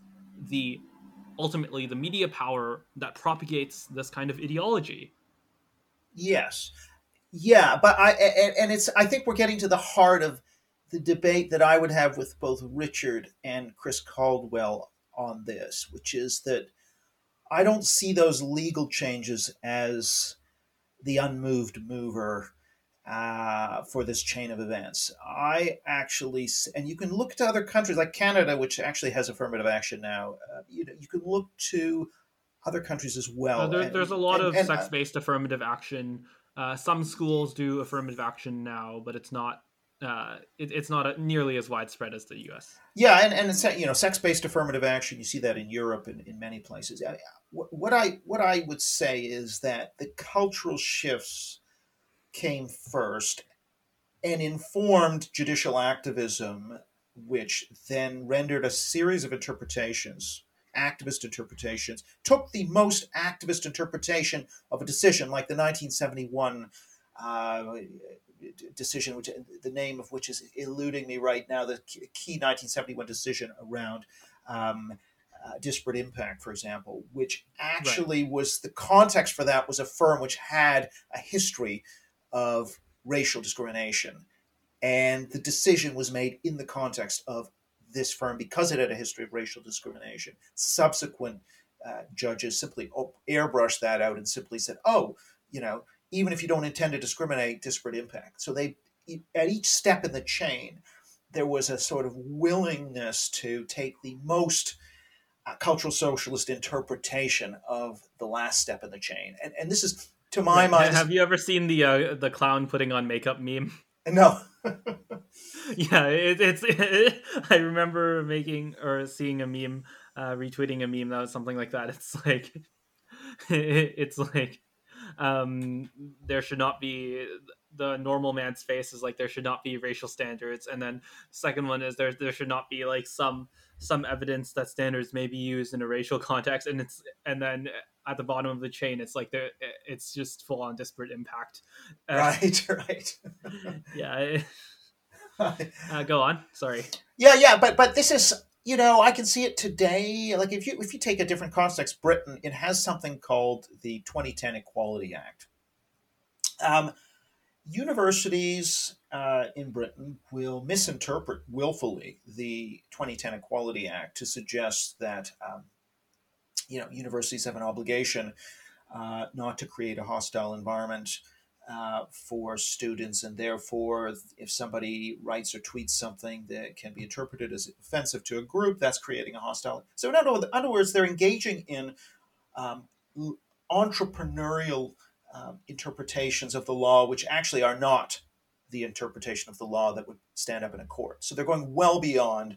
In fact, they're violating the law. They are placing free speech below um, these equality considerations. That's just an example of what you get when a culture is saturated with cultural socialist ideas. Um, it will lead people to take interpretations of the law that are either incorrect or or are extreme, and I think that's what was occurring. Uh, let's say in the U.S., that you, you you know you had this idea of affirmative action, which initially meant uh, actually non-discrimination. It was then subtly the meaning of that was subtly changed and interpreted differently by bureaucracies, by uh, by judges uh, in, in a different direction, and then subsequent interpreters built on those taking extreme interpretation. So all of this is occurring, I would argue, for cultural reasons, and so that the legal, in my view, is largely downstream of culture, and and the and, and so I don't think the incentive-driven account. Uh, now, and, and actually, Charles Fain Lehman talked about you know when Reagan rolled back a lot of these interpretations. Um, actually, companies just plowed right ahead with their their EDI. They, they yeah, the fact that all of the incentives to remove um, these these uh, this diversity training were, were, were essentially you know it was Clarence Thomas and Ronald Reagan had more or less gotten rid of those incentives, but the juggernaut just kept on rolling because I would argue it was driven not really by cold, uh, you know, seeking to avoid lawsuits. You know that yes, that was a a factor earlier on, but I still think the overriding factor uh, is a new cultural sensibility of cultural socialism, which which was dominant, and it's very hard because people didn't people really didn't know how to argue against it very well. I think this is the other problem: is if someone says you're against affirmative action, you must be a racist. how do you know how to respond to that right it, no this affirmative you're, act you're, acting like every third world third world dictator every third world genocide uh, genocider in history that's the best that's that's not just like an, an emotionally effective uh, response but it's also true I, I, agree with you but it's it's finding the right buzzword the right one second neo-racism yeah i know. Like, yeah. i just somehow i think that that those people will you know can brush that aside as as nonsense. That you know it doesn't sort of resonate easily with someone who's not as well read or educated as you or i. You know you you almost no i think i mean just look at the republican party by education right? I think it's quite effective right? The republican party is actually the party with that kind of punch right now right? The, what they don't have is basically like oligarchical power. And here's where I want to talk about where I okay. agree with you. Okay. Right? I agree with you in that I think that there is this kind of elite culture or this kind of oligarchical culture that it is downstream of. I think I initially interpreted your point as saying it's downstream of like a mainstream culture, which I disagree with right? But I don't think that's what happened uh, leading up to uh, the disparate impact. That was very unpopular at that time, right? Leading up to the disparate impact decision, it was that basically there was this oligarchy with this with this kind of culture of uh, cultural cultural socialism, and those people were in, got themselves in positions of power, and they put those rulings down, and it, it, it was influenced greatly by their kind of internal culture. I agree with you on that. But but in addition to that, you know, someone like Lyndon Baines Johnson, for example, you know, not mm-hmm. necessarily mm-hmm. what you would think of initially as, uh, you know, a radical. You know, yeah, yes, he brought in the civil rights movement, but here's somebody who can, who can talk about, um, you know, equal rights for African Americans, and then just smoothly glide into, you know, we want equality as a result. I mean, I, mm. or even Richard Nixon and, and the cynical adoption of the Philadelphia Plan, which which advances affirmative action. Right, you know, Richard Nixon, one of the worst presidents in history. Right, right. But but I actually think for a lot of these individuals, you know, they were living through a moment when they didn't necessarily see these fine distinctions. You know, we're helping black people is the kind of framework, right? So we're you know mm. we're getting rid of segregated schools and um, we're getting rid of racial discrimination in voting um, and, and segregated water fountains. But at the same time, um, yeah, of course, we're going to have equality of a result, and it sort of slides from, you know, every people can want equality of result, as and and I'd have no problem with that as a as a sort of aspiration, but then to sort of essentially through some kind of a, a process of, of of mission creep in terms of of these words that we're suddenly at a place where it's quotas and timetables. You know that happens very quickly, going from President Johnson slipping from uh, more or less equal rights equal treatment to equality of result in his speech in 1965. And then fairly quickly thereafter, we've slipped into quotas and timetables and contract compliance, and, and everyone's more or less on board with that.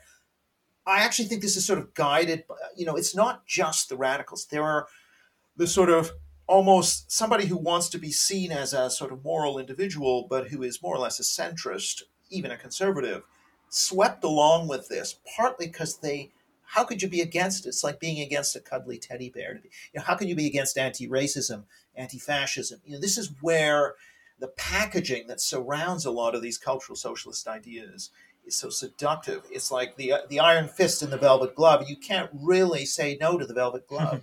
and so I think that's partly. It's not just. It would be a mistake to just see it as these radicals getting into positions of power and, and working the system. No, I actually think this is enabled by the, a much larger group of well-meaning people who just can't understand that they're being sold a bill of goods that this velvet glove contains within it an intolerant and illiberal iron fist. It's very difficult to crack through that velvet glove. I mean, and that's one of the reasons we need a kind of counter velvet glove that can immediately unmask the, the pretensions of, say, anti-racism or anti-fascism that are that are built into this narrative.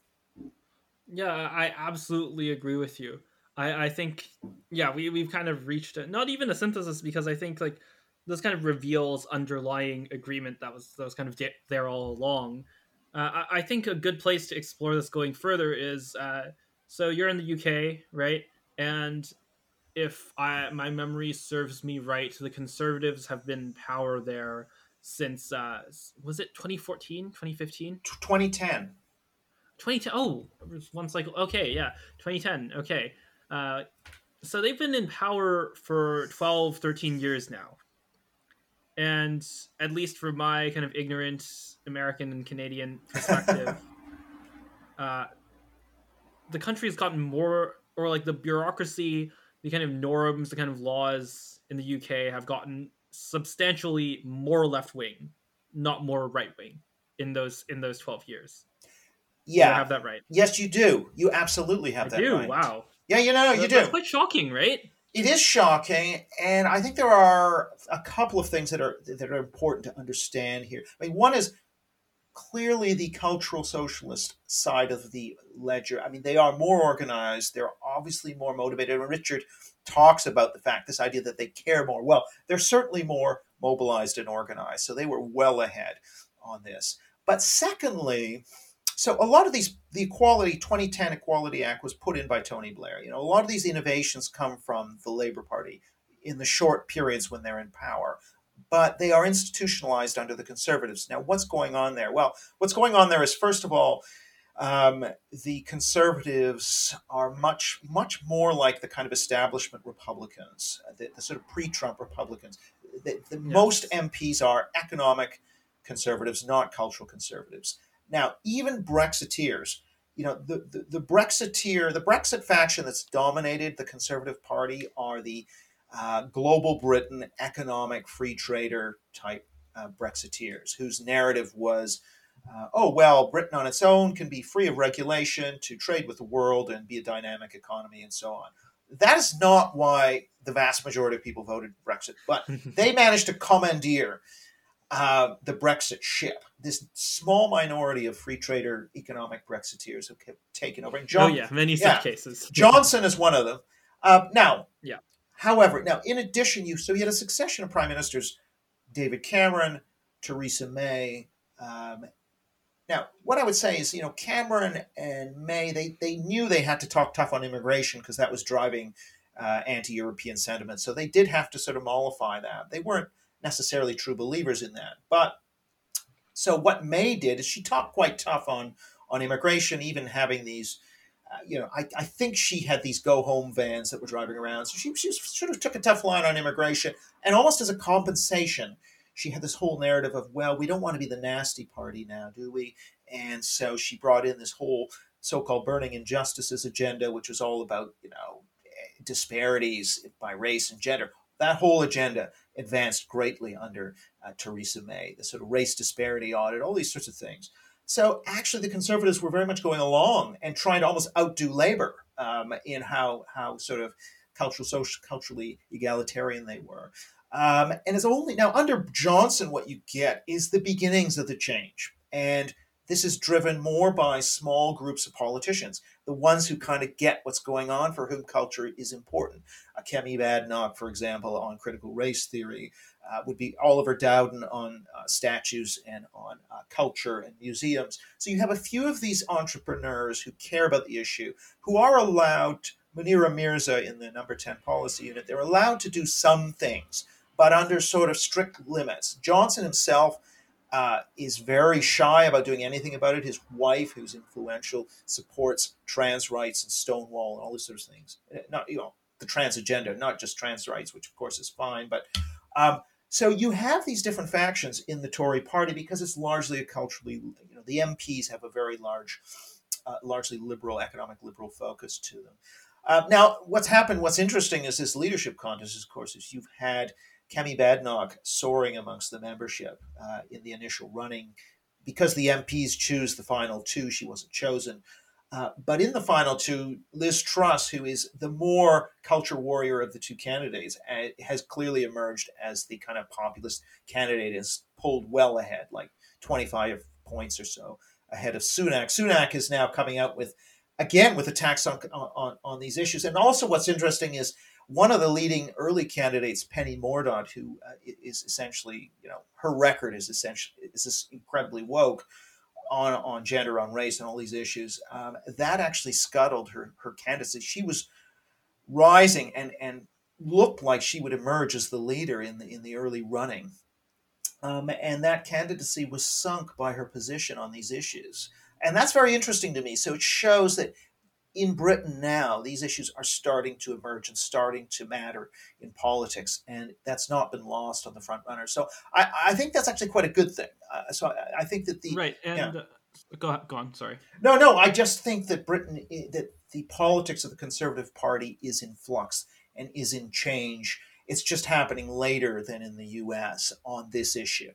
Um, on immigration, Britain was was ahead of the U.S. in terms of conservative developments, but on culture wars, the U.S. is ahead of Britain.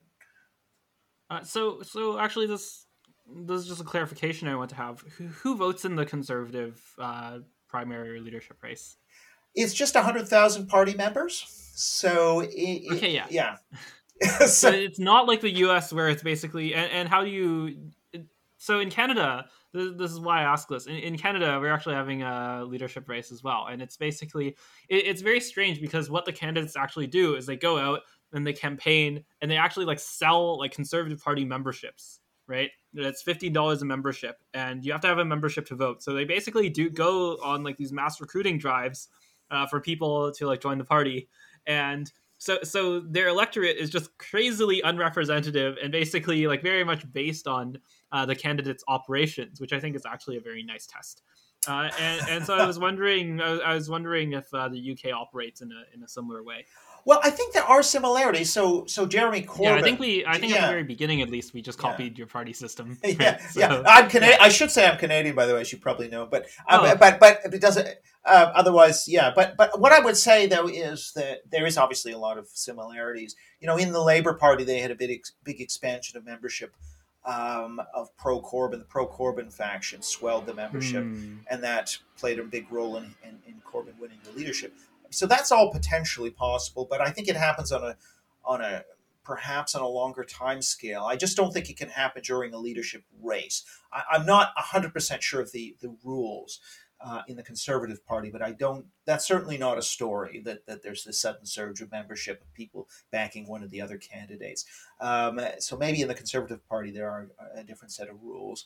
Uh, hmm. But yeah, I, I, now how unrepresentative are they? I actually don't think that the Conservative the hundred thousand people who are voting are are that unrepresented. I think who the people who are really unrepresentative are the Tory MPs as a class mm. because of how they're recruited uh, many of them are coming from elite universities. They're coming in through particular channels where, um, you know, in general, I think they're very unrepresentative of their voters. Um, if you compare the Tory membership, you know, they tend to be older. Um, they tend to be from relatively wealthy uh, southern but non-urban constituencies. But I, I, would say that their views on these cultural questions are actually very close to those of the median conservative voter. So they're representing the conservative voter, um, I think, very well on the cultural issues. Probably less so on the economic issues. On the economic issues, they're probably well to the right of the typical conservative voter, many of whom are, uh, you know, working class Brexit oh, voters. Oh, it's in that direction. Yeah, okay, that makes sense to me. Yeah, yeah, yeah. But I think many yeah, such cases. I definitely think on things like Brexit, immigration, culture wars, the party membership is very close to the attitudes of the uh, conservative 2019 voter. Yeah, and I, I know I have a lot of libertarian listeners. The simple way I, I, I need to put this is like th- the threat to libertarianism is never the is never the front door, right? The front door is actually typically downstream by the time those those kind of explicit conflicts over economic policies are happening, like you can see this this lately. Actually, it, there, there's kind of a lot more losses that have already happened, and you know you don't want to have those losses. You don't want to have those losses that basically limit your power and basically strengthen the opposing media apparatus and political apparatus and bureaucracies. You don't want to have them. Uh, you you don't want them to have that advantage when when they're when they're fighting the economic fights later on. Uh, so yeah, I, do think it's it's very important for libertarians to be pretty vigilant of this stuff as well. Uh, is there any kind of signs of basically taking a much more conscious approach? Maybe some of the Hanania stuff, or or other again policy plans that they have otherwise in undoing this in the UK.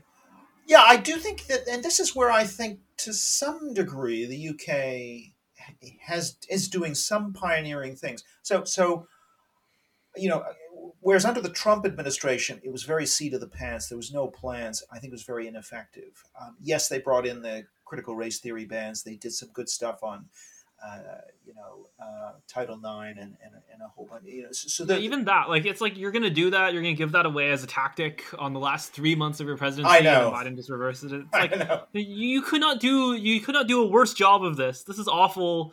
Like I agree, but even as my favorite, uh, as my favorite Trump quote. Uh, there is no strategy. There was never a strategy. and of course he was talking about Russia, but it's it's very it's very much an epitome of his entire of his entire uh, of his entire uh, presidency. Yeah, I, I think that's right. Although I actually think something like introducing a, a critical race theory ban, getting it overturned by Biden, is serving a useful purpose in the sense that you it's very clear now which party supports um, action on critical race theory and which party doesn't. And so that's a signal that's that now the voters understand and it's been politicized, which I think it has to be. I think these issues, the cultural issues, need to be brought more and more into the political arena for change to occur. Um, because all the institutions are largely controlled by cultural socialists. The decisions are taken. Uh, they're not. Uh, it's behind closed doors. It's not transparent. You need to get uh, the political world and government involved. And now it may be the wrong government and they may do things you don't like, but at least then people know what they're getting and why they're getting it. So I, I still, even though, you know, it was brought in in the last three months, I still think it's had a, a salutary effect. I mean, I think here in Britain, you know, what would I say? I, I mean, I think something like the Academic uh, Freedom Bill, and it's something that uh, it's a bill which I've kind of been involved with in a certain way because some of the recommendations uh, came out of a, a, a, think tank report that we did, and, and, I've testified on this. But you know, that, that's an example of where there, ha- you know, some policy innovators within the conservative government, within you know advisors, can spearhead these initiatives. There was a, a report on um, race inequality that that um, you know, and this report was just attacked by the sort of grievance industry because it denied the existence of institutional racism. But it was very methodical, very data uh, rich, and it simply made the point we, we, we don't find evidence for you know institutional systemic racism. Um, we certainly there is there's racism, there's inequality, but there are many many different sources of it, and, and it's a very nuanced and subtle kind of report. I think that's important. So there are a number of these different initiatives that uh, were very much done in a non-populist way that were sort of done in a sort of very measured scientific scholarly way but ran very much against the kind of race industry consensus um, and, and i think that was important so there have been some useful things uh, but there was not an overall strategy from the johnson mm. administration which i think if they'd gone in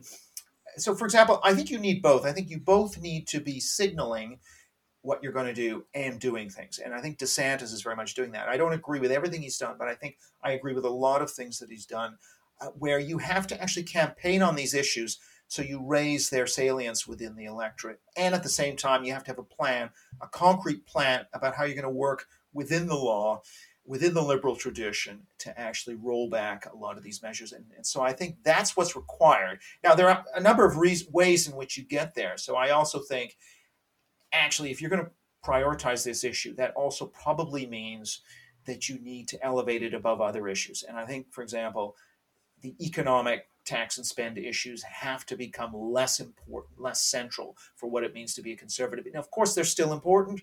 You can still think they're important. But the more energy and effort that's poured into that issue, the less energy and effort is going to be poured into uh, these issues. There's simply limited bandwidth. And I think there has to be some decision made to, eh, you know, to focus the meaning of conservatism more on the cultural side.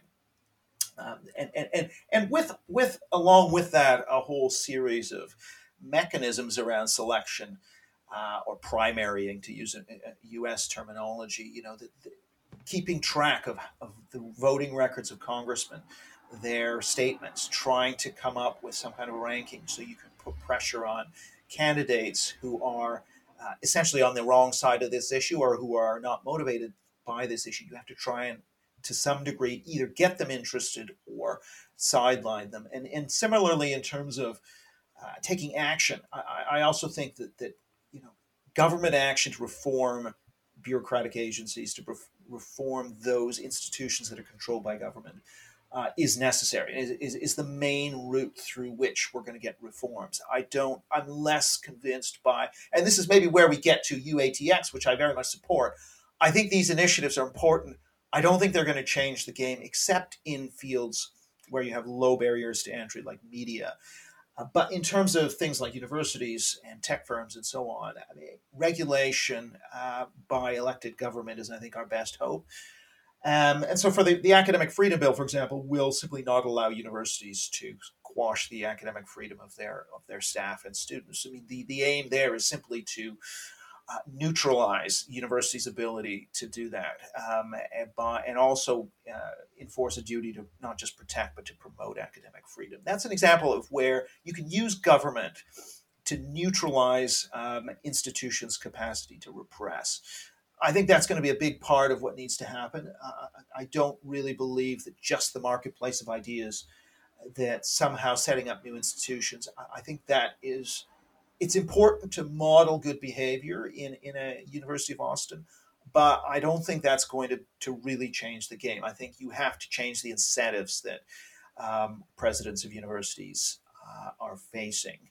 And so they can they can talk if, if an activist comes to them and says, you know, force all academic staff to, to sign a diversity statement, they can say, we can't do that. It's against the law. That's the answer that I'm looking for. Um, and, and so I mm-hmm. think we're going to need that kind of well orchestrated, um, legally sound kind of incremental doesn't it can happen reasonably quickly but it's got to be well thought out you need lawyers that know what they're talking about to, to go over these policies and simply what you're doing is you're issuing executive orders in america or guidance uh, would be what it's called in britain where you're defining very tightly in a way that people can't wiggle out of what is uh, where are the you know equality duties are subservient to free speech duties or this is the definition of harassment. You know someone tweeting their opinion is not harassment cannot be defined as this is the definition of racism. Writing it down with examples in law nailing it, everything down in, in high levels of detail to the point where people in institutions can't wriggle away. And that that I think is probably uh, is, is something that we need to move towards, uh, and not just the sound bites. You got to have the sound bites, but sound bites on their own are not going to do it. Right. And so, I mean, you talked about a few specifics there. Is there anything? Is there anything else that you think would be good in terms of uh, legislation around universities? Yeah, I mean, I, I would favor so the, the academic freedom bill uh, is about protecting universities having a duty to protect and promote academic freedom. They can be fined if they aren't in compliance. Of course, part of part of this is that you know there's a new office that will enforce this. You have to have the right people in, and those mm. have you have to have political appointees. You cannot have the sector being allowed to determine who's appointed there. So, and now people will say, well, what if the other party gets imparted? Fine. If they want to get in power and get rid of academic freedom, then people at least know where they stand. And they yeah, they already right? have their own. They have their own yeah. bureaucracy. But if, they have their own partisan yeah, bureaucracy. But if you don't politicize it, then the left wins because they control the process, right? So you have to politicize. That's the only hope. Um, so that would be one thing. What I would say, in addition, though, to academic freedom protection, that's going to get rid of, uh, you know, no platforming. It's going to probably get rid of canceling, or you know, hugely impact um, firings of, of, of academics. But what I think is also necessary and isn't in the academic freedom bill would be um, compulsory political neutrality of you know, anyone who's acting in an official capacity, not a not a university professor who has their academic freedom, but if they are head of department and they're speaking as a head of department to their staff, or if you are the university and you are communicating as the university, or the president of the, of the university, um, you would have a duty to be neutral on all matters where there is a significant, defined perhaps as a 20 point, uh, you know, where there is a significant difference of opinion on a subject, you cannot put forth an official position. Um, and, and there's a report, 1967 Kalven report in the University of Chicago, that talks about this. Is the university taking a political position is actually violating the academic freedom of their staff members because if you have a different opinion from that as a staff member um, are you are you allowed to hold that opinion right so so i think mm. uh, political enforce political neutrality for uh, officials. Secondly, I you know the problem of viewpoint diversity, right? So now I don't support affirmative action for conservatives, but what I would say is I think it's reasonable to um, to say to institutions that are in receipt of public money.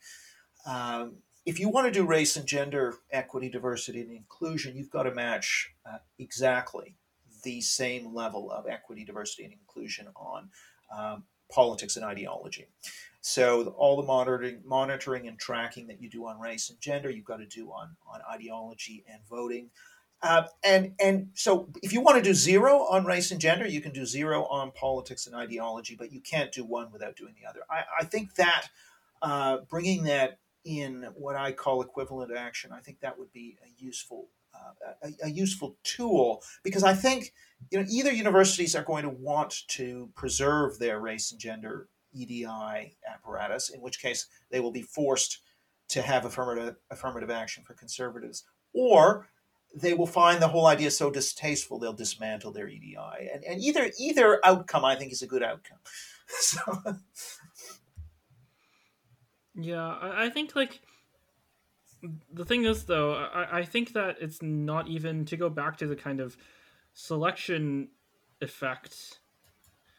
I actually put it less to I mean of course there is some there is some kind of discrimination that's going on against conservatives but honestly like if you're someone who has it's not even just conservative but if you're someone who has an orientation towards reality you're just not really going to become especially like a social scientist uh, for like the vast majority of people I, I think that those areas, just the methodology is completely wrong. The assumptions that you have going into the world, how you're actually measuring these effects, they're not only like there's this wonderful idea of an anti-truth. It's not just that it's false. It's not just like we we just like you know got the wrong number on the study.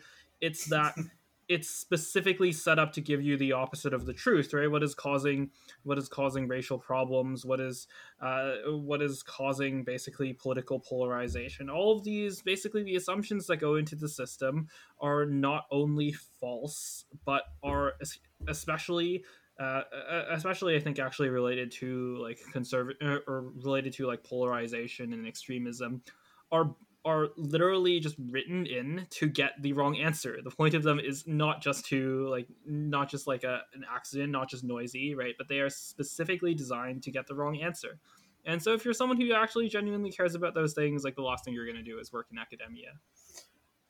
Yeah, I think that's I think that's right. So you're you're right. It's not just so there's a number of separate issues. One is that there is this anti-conservative bias that you know, for example, forty percent of American social scientists, academics that I polled wouldn't hire a known Trump supporter for a job, and in Britain, about one one in three wouldn't hire a known Brexit supporter. So you have that explicit anti-conservative bias, but at the same time, you've also got um, this methodological. The second issue is, you know, do you support the activist agenda or not in your research? Now, I do think there are a large. It, it's not even that. It's it's not even that. I think that it's it's it's just the kind of method. It's it's a kind of fundamentally egalitarian uh, system of methodology. It's very much ignorant of individual differences. Like I know so many computer scientists who are just like I, I don't want and, and just absolutely brilliant people. Uh, as computer scientists, mathematicians, obviously not a very political subject, and if you have this orientation towards truth and you're in academia, it's just repugnant. It's just like get me out of here. Let me work. At least let me work at Google, if not like something more interesting like Palantir, right? Like this is just. Uh, uh, people claim that there are the all these like conservative academics who, and I'm sure there are some, right? But especially in a lot of these more technical fields, like if you say like there are a lot of these conservative academics, they just want to like not be discriminated against. It's like no, if you're a conservative academic, or if quite frankly you're just like if you're just like not an ideologue, if you're just a centrist, even right, you just don't want to do this. You just don't want to be here. Yeah, I think that's true. I mean, I, I think roughly 40 to 45% of the centrist academics I polled said that they self censored. So there is a significant, it's not as high as the sort of 70% of amongst conservatives, but so there is a significant self-censoring amongst those centrist academics. But what I would say is that a lot of, you know, if you're just really into your molecular biology or your fluid mechanics or whatever it is, I still think the majority of what's published in the top journals, your labs, you know, you can still, if as long as you're willing to sort of just at the edges tip your cap to this ideology, do a little bit of EDI statement to your grant application, even though you don't believe in it. I mean, if that's not important to you to take a stand against this stuff, I mean, you could still have a fairly enjoyable research existence doing very falsifiable scientific stuff. Uh, and I think a lot of that research is still being done in universities. It's being encroached upon. Uh, but certainly in the sciences, you know, you can probably yes, they there are these forms of ideology that are creeping in in different places, but on the whole, most of the output is still uh, reasonably, tr- you know, truth based, and and uh, it's still based on Popperian science. I, I, and even in the social sciences, you know, there's a, as long as you're not coming up with the wrong conclusions about the wrong topics. You know, you can study roll call voting in in Congress, and you can study uh, economic policy. So, so, there's many areas if you're a a technical type or you just want to study voting behavior, it's still pretty open and still pretty scientific. Um, it's just as long as you're willing to tip your cap and not rock the boat on in certain areas. So uh, equity, diversity, hiring, and training, and whatever. So I'm not sure that it's enough to really throw the whole thing off.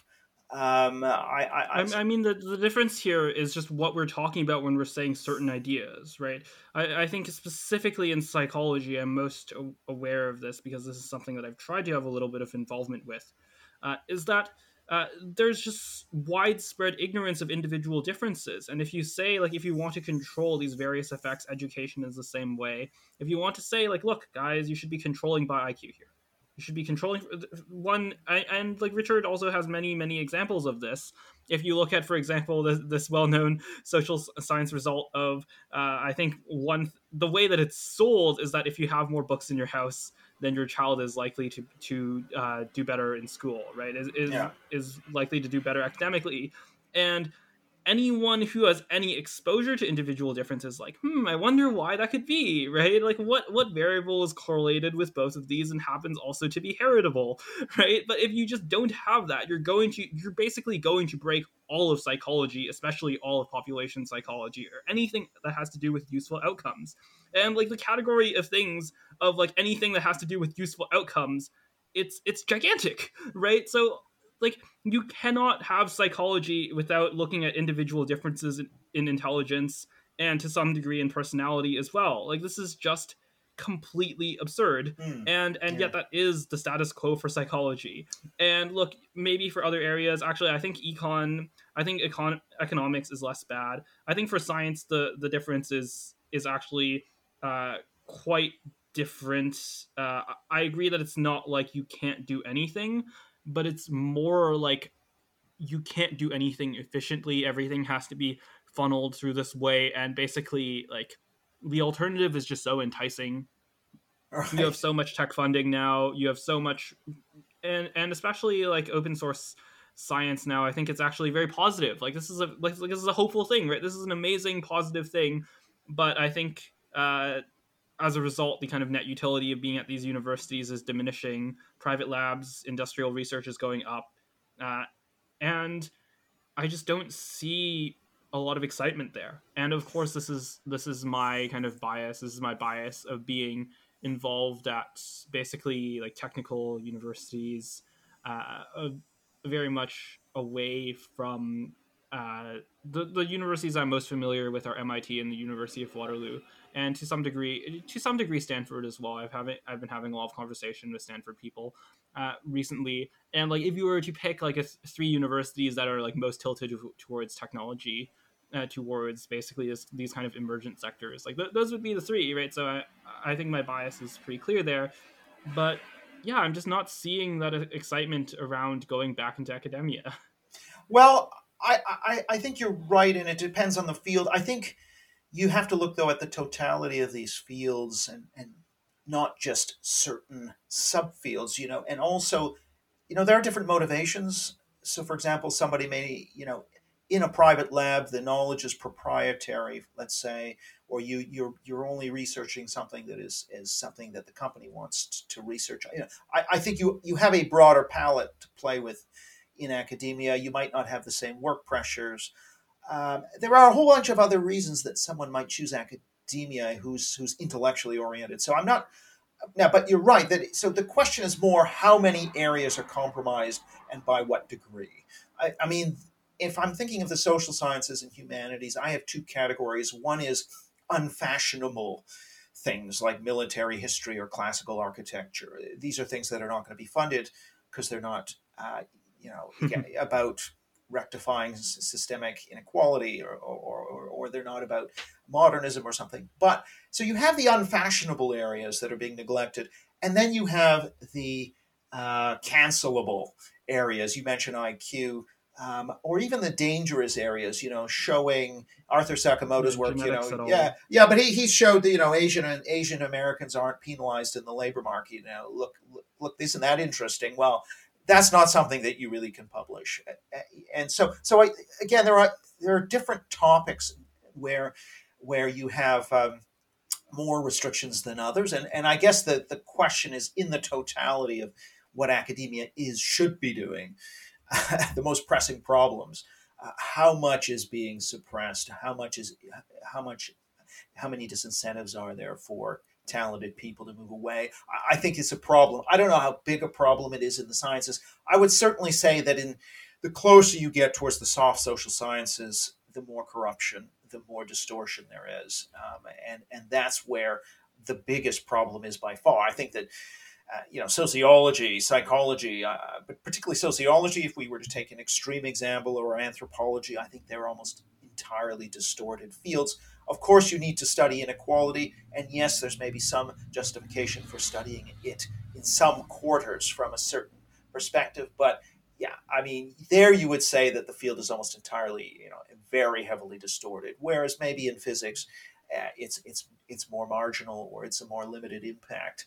Um, so yeah, I, I, physics is something quite different. Yeah, um, but yeah, uh, sorry, that, that, that's a totally different conversation. Uh, yeah, go on.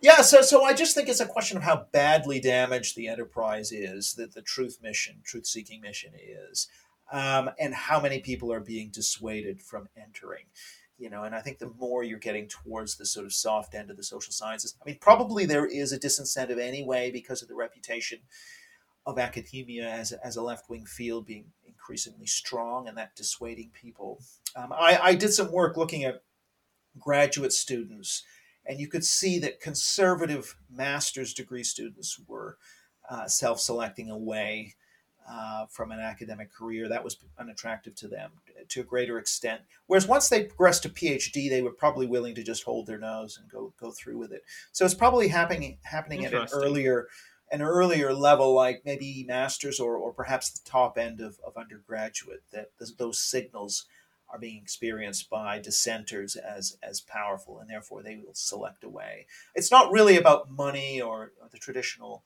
uh, reasons that are given by particularly progressives for why you don't get conservatives in academia. I actually think, you know, once you reach the level of, of the mass, you know, the master's level, you know, intellectually curious people who aren't necessarily motivated by money are being put off. Uh, but that's more in the social sciences. I'm not sure yet that that's something that's going to affect science.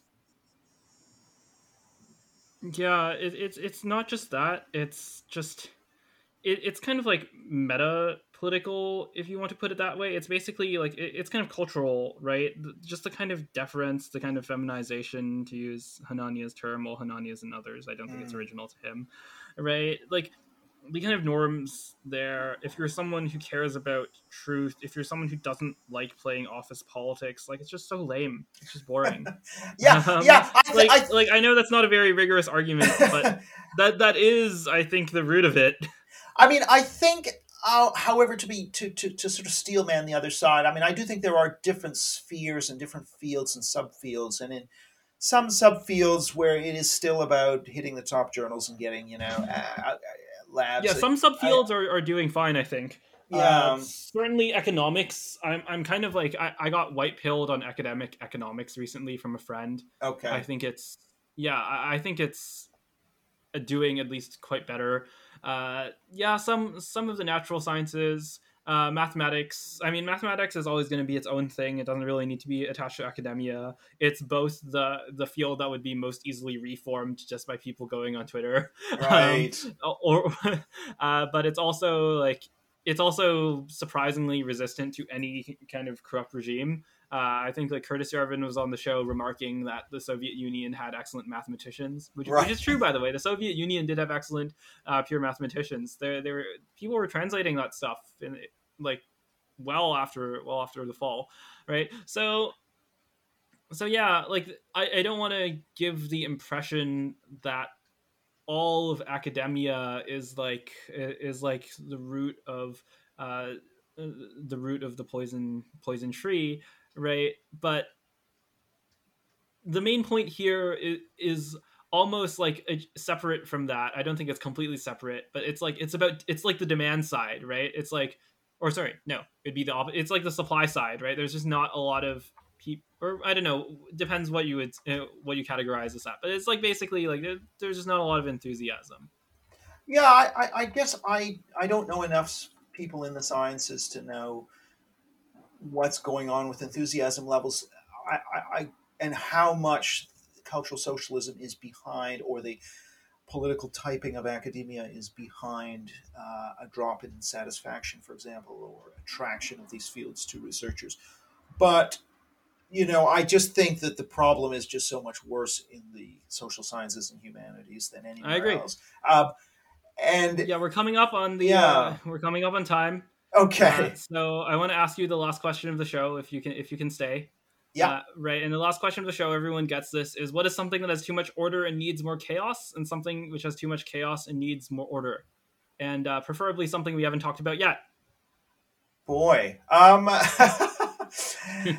too much order. I mean, I would say that. Um, well, it's hard to get off what we've talked about because that's probably where I'd say the current order needs to be disrupted, right? the, the, current ideological order um, that prescribes uh, a particular view of the world uh, and a particular set of pr- working practices around uh, equity, diversity, and inclusion. You know that whole that whole field and its constructions needs to be broken up and, and disordered. Um, uh, that may not be a very satisfactory answer for what you're looking for. Um, well, we'll look at order and then we'll we'll, we'll yeah maybe right. What's yeah, something that needs more order? Uh, well, more order. I mean, I think you know, uh, essentially, uh, society in a way, the culture. I would say the culture needs to be. Um, I, I, think if we look at things such as, uh, yeah, things like criminality and, and immigration, for example, and, I, I would tend to, to, you know, take that classical, almost populist position that that we kind of need um, more social cohesion and, and more order, but without obviously going, you know, you don't want anything in it taken to an extreme is is a negative. So you still want, you know, immigration. You still want uh, questioning of of the police, you know, holding them to account. But I just think that um, we're not necessarily pricing in the the downstream effects of disorder uh, on subsequent generations, on uh, you know, so many social outcomes are being hampered by uh, the kinds of uh, yes loss of social cohesion that, that we've got in society. We need to sort of there needs to be less of an emphasis, I think, always on on difference and more of an emphasis that hey, there are some benefits to um, greater sameness and homogeneity, while at the same time being tolerant of eccentricity and difference. You, I think you can, I think you can sort of uh, thread that needle. But I think right now, with the emphasis, that modernist emphasis solely on being different, being divergent, being you know, diverse all the time, I just think that's that's maybe something that's not positive uh, long term for society on on so many different levels. All right. Well, thanks for coming on, and I uh, hope you had a great time. thanks, Brian. Thanks for having me. That was my interview with Eric Kaufmann. If you like the show, just like I said at the beginning, what you can do is let a friend know. It's the best thing and the easiest way to help. We're not taking any kind of donations yet, so that's just the number one way to help me and to hopefully help someone else too. If you like the show, you can come back next week for another amazing episode.